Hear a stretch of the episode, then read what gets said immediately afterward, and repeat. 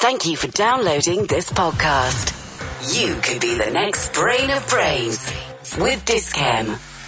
Get to seven oh two dot co dot za or cape talk dot co dot za for more info. Talk Radio. Talk Radio seven oh two and five sixty-seven Cape Talk. The Naked Scientist. Chris, good morning. Hello. Very nice to be with you. Thank you very much for joining us. How's the weather there? Rain, snow, rain, more rain? Lots of rain. We have a new inland ocean.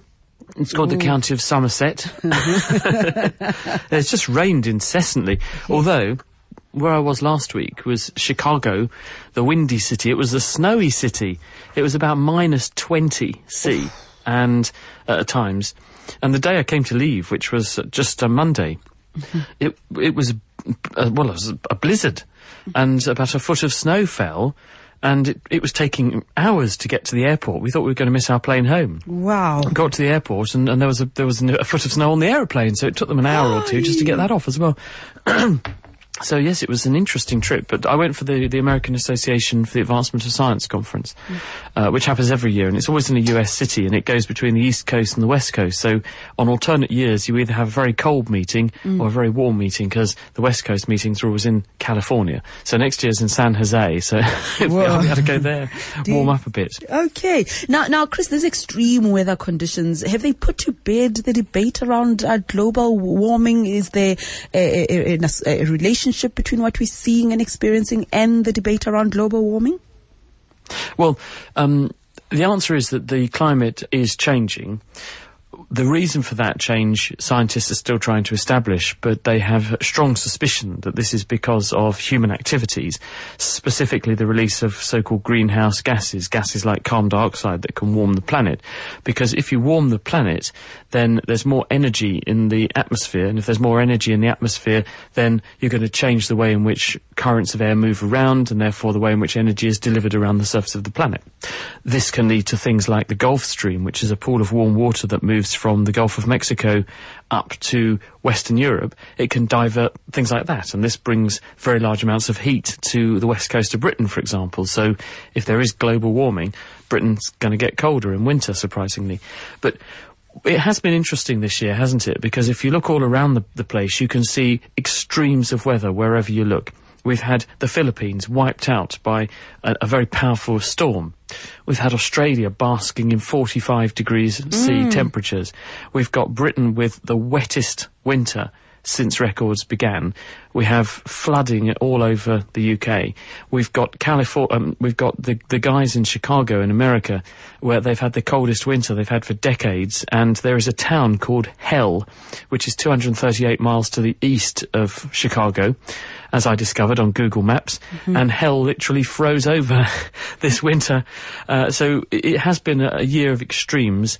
The cause of this, we still need to establish, and, and how this happens, we still need to establish.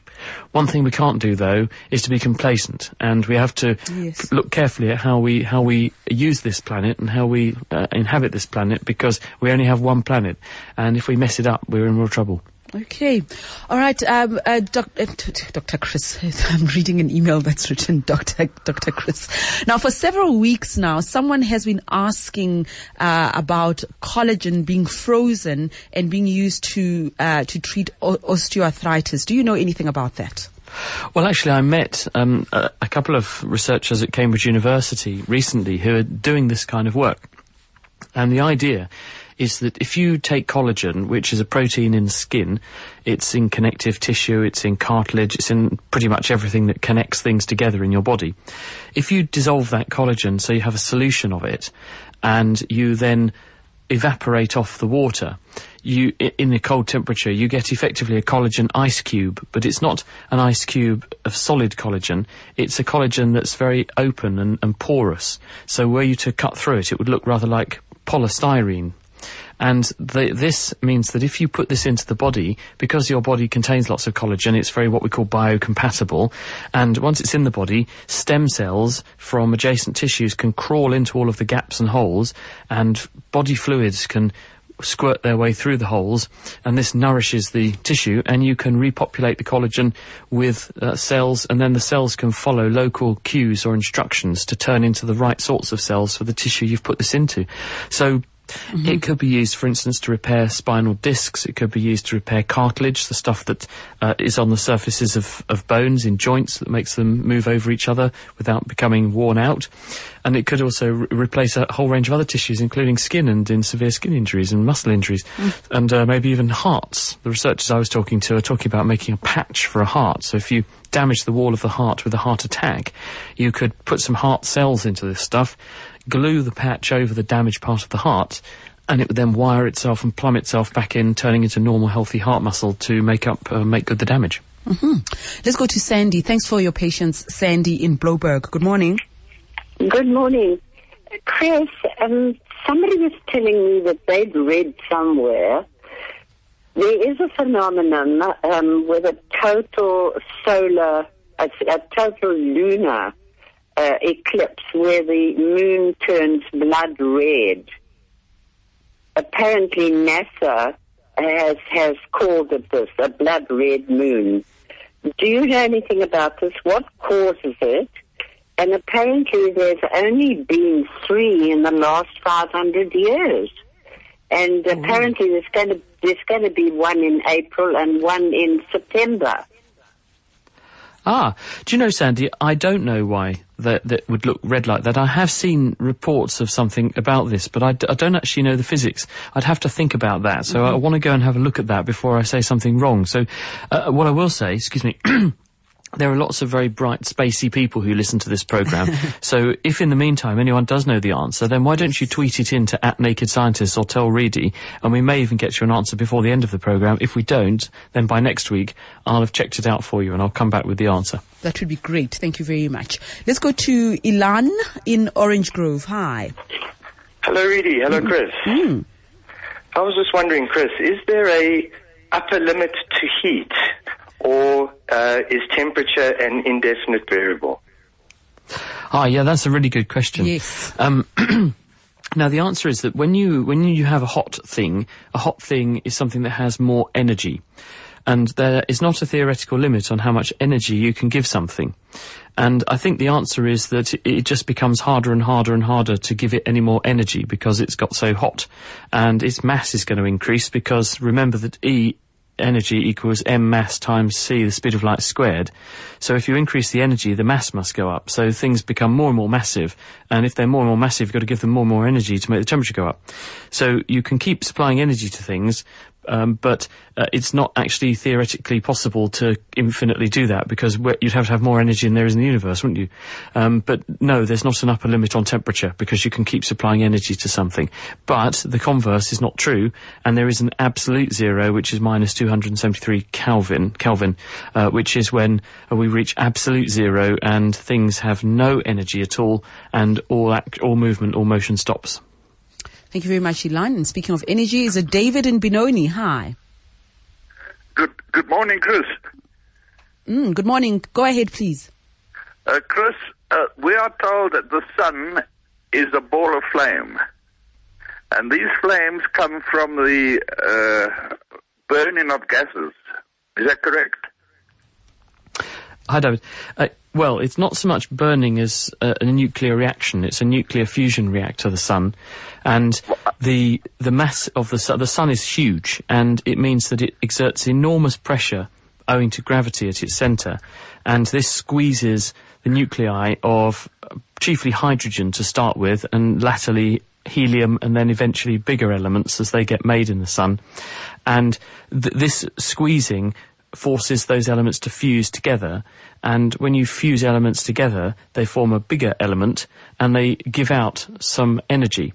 And in the case of our sun at the moment, it's chiefly burning hydrogen, and when four hydrogen atoms fuse together you get one helium and some other particles that come off, including some photons, which are light energy, and some of that light energy we feel here on Earth and it warms us up.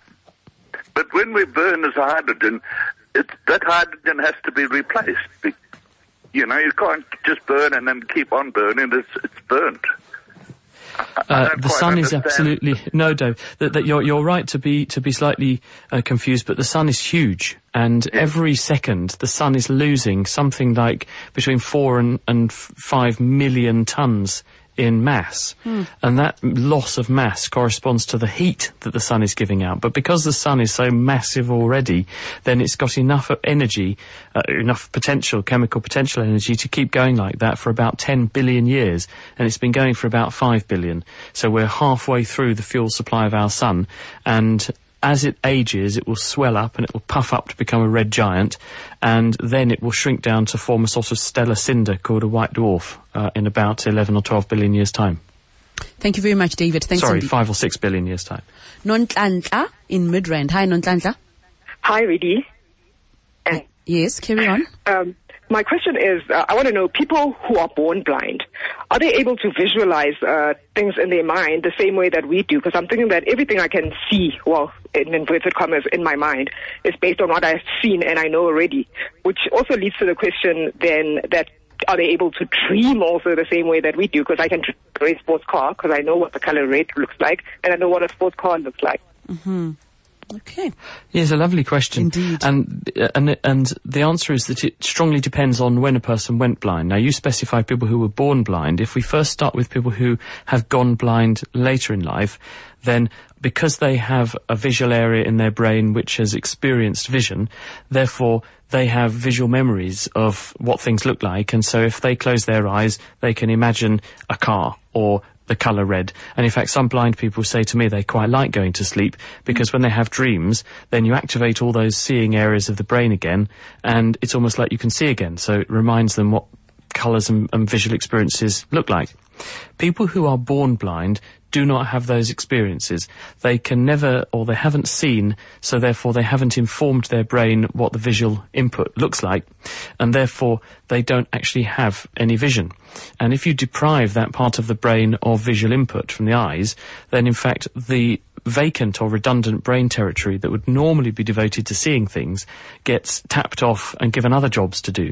And you might find that people are feeling or they are interpreting certain aspects of language even in some of the visual areas of the brain because those parts of the brain have changed their allegiance. This is a process called plasticity to do other jobs because there's no point in having these cells sitting there doing nothing. You may as well give them something to do. Uh, so those people, and in fact I had a friend who uh, was blind from birth, and I asked him, when you dream, what do you see? And he said, well, I get dreams that are just words because obviously hearing becomes a very important sense and, and touch becomes a very important sense for, for blind people. So a lot of his dream experiences were dominated by mm. auditory, hearing, word type phenomena. Uh, but he, he did not experience any kind of visual or um, effects. He didn't see anything in his mind's eye. Hmm. Steve, Steve uh, is giving, we're getting various answers to the question uh, from the previous caller. An S M S says blood moon is from pollution in Earth's atmosphere. That's an S M S. Um, but we've got Doctor Mahmoud Badat who is uh, calling us to give us an answer. Doctor Mahmoud, good morning to you. Hello, hi, it's uh, Mahmoud Badat. How are you doing, really? How are you doing? Hi, Chris, how are you doing? We're fine, hello. Mahmoud, yeah. Okay, yeah. Uh, there hasn't an explanation to this. They say it's got to do with the planetary alignment bit. And this happens something like uh, like uh, once in two hundred or two hundred fifty years, and that will explain why it occurred three times in five hundred years, according to the previous caller. And they say it's more of a reflection of the, of the color of the red planet rather than the Earth itself. And it's been thought, I, I, I've actually uh, uh, you know researched this thing, and it's been thought that it's usually a reflection of of, of, of the color of the uh, planet Mercury more than anything else, when there's an alignment. And this occurs something like once in two hundred to two hundred fifty years. Okay. All right. What, what do you think of that, Chris? Uh, it's a very bad line, um, but I'm, I'm not quite clear where the red colour is coming from. So can you just explain that a little bit more for us, Mahmoud, where you think the redness comes from? Well, it's, it's, it's always been uh, described, Mercury has always been described as a red planet. It's extreme temp uh, closest to the sun at extreme temperatures. And that the play of the, uh, of the redness comes in from, from Mercury itself. More than anything else. The, hold on, the redness. Your line is so bad, Mahmoud. Uh, the, the the redness comes from from the uh, from from the planet Mercury. The Sorry, planet. Can I, I, I, I'm, I'm actually driving. Oh, okay. Um, I don't know, Chris, if you, you were able to make sense of that. The line wasn't uh, it, but he said I'm, it I'm comes sli- from the planet Mercury. That's what he says. Yeah.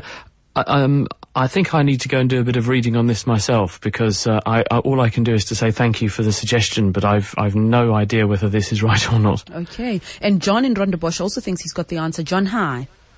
Hi, Rudy. Hi, Chris. Um, I have to take exception with the previous caller. I think that uh, explanation is, is is silly. And the red planet, by the way, is Mars, not Mercury. Mm. Taking a total eclipse of the moon as seen from the Earth. Think of it from the moon's point of view. It's a total eclipse of the sun by the Earth. And therefore, from the moon's point of view, all the way around the Earth, through the Earth's atmosphere, it is either sunrise or sunset all the way around the disk of the Earth, which is in the sky over the moon. And it's that red light filtered through the Earth's atmosphere, which is what you see at sunrise and sunset, that is falling on the moon and makes the moon look red. And in fact, every total eclipse of the moon is red to some degree or other. Hmm. So your explanation is that uh, it's because, in the case of the moon being completely eclipsed, so it's completely dark, yes, you end up with the with with the only light that can hit it is stuff that has to come from the margins of the planet, which is Correct. Going to be the stuff which is yeah. very strongly diffracted and and um exactly. because it's had a lot of blue spread out from it, it's very red dominated. So exactly. the only light that reaches um, it is the red stuff. Effectively, as I say, it's like looking at sunset or sunrise all the way around the Earth. Super. Well, that sounds to me physically much more coherent. That's the right one. mm. Yeah, okay. He's very confident of it too. Thank you very much, John in Rondebosch. Okay, we move from John to Lodi in Sandton. Hi.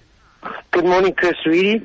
Chris, I just want to ask you the difference between the chemicals in the in the oil in the electronic cigarettes, as opposed to the, the chemicals in a normal cigarette. I mean, am I am I smoking yep. something as as dangerous?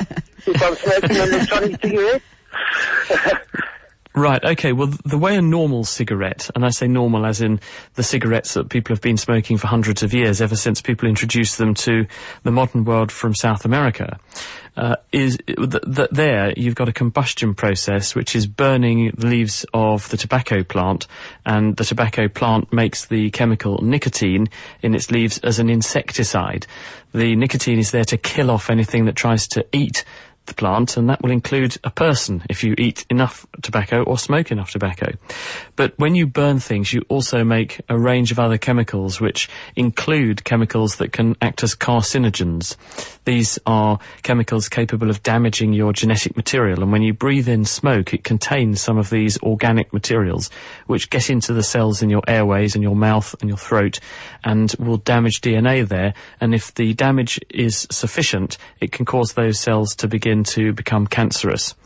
When you smoke an electronic cigarette, what they've done is to extract the nicotine either from an artificial source or just by chewing up lots of tobacco plants and extracting the nicotine via that route. You put the nicotine into the device and a sm- an electric current is used to vaporize the nicotine, so that you then breathe in a vapor of chiefly nicotine. Sometimes people put other things in to give flavor, but you're chiefly breathing in something which is dominated by nicotine. You don't have those other combustion products, and therefore it should in theory be safer than a traditional cigarette, because you don't have all of those other products of combustion that are capable of burning your of damaging your D N A. Thank you very much. Thank you, uh, Lodi. There is um, th- this information about animals and rhythm, Chris. I've always seen animals dancing or doing some sort of twirl on uh, these, you know, America's funniest home videos. And uh, there's a science to it, to dogs and their rhythm, chimps as well. Uh, I don't know anything about that. Tell me more. Okay, uh, dogs may bark to music and chimps may bang on drums, but creatures that can truly keep a beat are rare, apparently. Uh, there is some information about uh, the relationship between animals and their surrounding and the rhythm that came, comes out of that. Basically, we as human beings can move and tap our feet uh, to, to a sound that we hear. Do the animals also react in that way? Well, I had a friend at medical school and she had a budgerigar in a cage in her room, and she used to play at meatloaf, and it, it would it would headbang to Meatloaf and Aerosmith, actually. So I think some animals are quite in tune with rhythms, and, and animals have rhythms in, in terms of their ability to get up and go to bed at the right time. Whether or not they actually can engage with uh, making them tap their foot in time to a beat, I think that's a slightly different question, isn't it? Because to what extent does the animal feel compelled to want to get involved? Is there a motivation problem? Because when you're doing these sorts of experiments, you've got to make it so the animal wants to, or gets that you want it to tap its foot or nod its head in time to the music. If the animal can't see any point in doing that, it's not going to do it. It doesn't mean it can't do it, though, I would say. Okay, let's take a break. We'll take more of your calls when you return. Talk Radio. Talk Radio seven oh two and five sixty-seven Cape Talk. The Naked Scientist. Chris, there's a debate raging on Twitter about the origin of the name Earth. How did you arrive at that name? Why is this universe called Earth? Yeah, I've been watching this, and do you know, I don't know why someone came up with the whole idea of calling Earth the Earth. I think we have to we have to look that one up as well to see what the derivation is, unless someone else knows the answer. If, if you're listening to this, please join in the debate raging on Twitter and tweet at Naked Scientists and tell us, why is Earth called Earth? Uh, interesting. Now, I've, I've got a nice message here from uh, Nikki, who has emailed Chris at the naked scientist dot com, because we mentioned the place of uh, in, near Chicago, to what's two hundred thirty-eight miles east of Chicago, called Hel, and I commented that Hel had thrown over. He fro- frozen over. Uh, Nikki says, "You mentioned a place called Hel this morning on Reedy's show. Well, in South Africa, we have a place called Die Hel, the Hel. It was in Swartberg uh-huh. uh, mountains near to a town in the Western Cape province called Oudtshoorn. Sorry if I've got the pronunciation wrong. Uh, it's actually called Uh, Gamkaskloof, and it's been known as the Hel. It was a very isolated valley in the mountains. It got a road down there only in nineteen sixty-two. Before that, you could only get in or out by mule or donkey. It was started by a group of Boers who hid there from British rule in the Cape province. They lived there in total isolation until the road was built in nineteen sixty-two. You can see it on Google Earth." How amazing to think there were people living mm. out there until, nineteen, until the nineteen sixties. Wow, amazing. Okay, Chris, we'll chat to you next week. All right, thanks very much, really. Bye, everybody. Bye-bye. Have a great weekend. We Bye-bye. Will, we will podcast that conversation, right? You can visit our website. Somebody sent me an email asking for a podcast of something we did in August. That's not going to work. The system doesn't retain them indefinitely. So visit the website as soon as possible after the interview.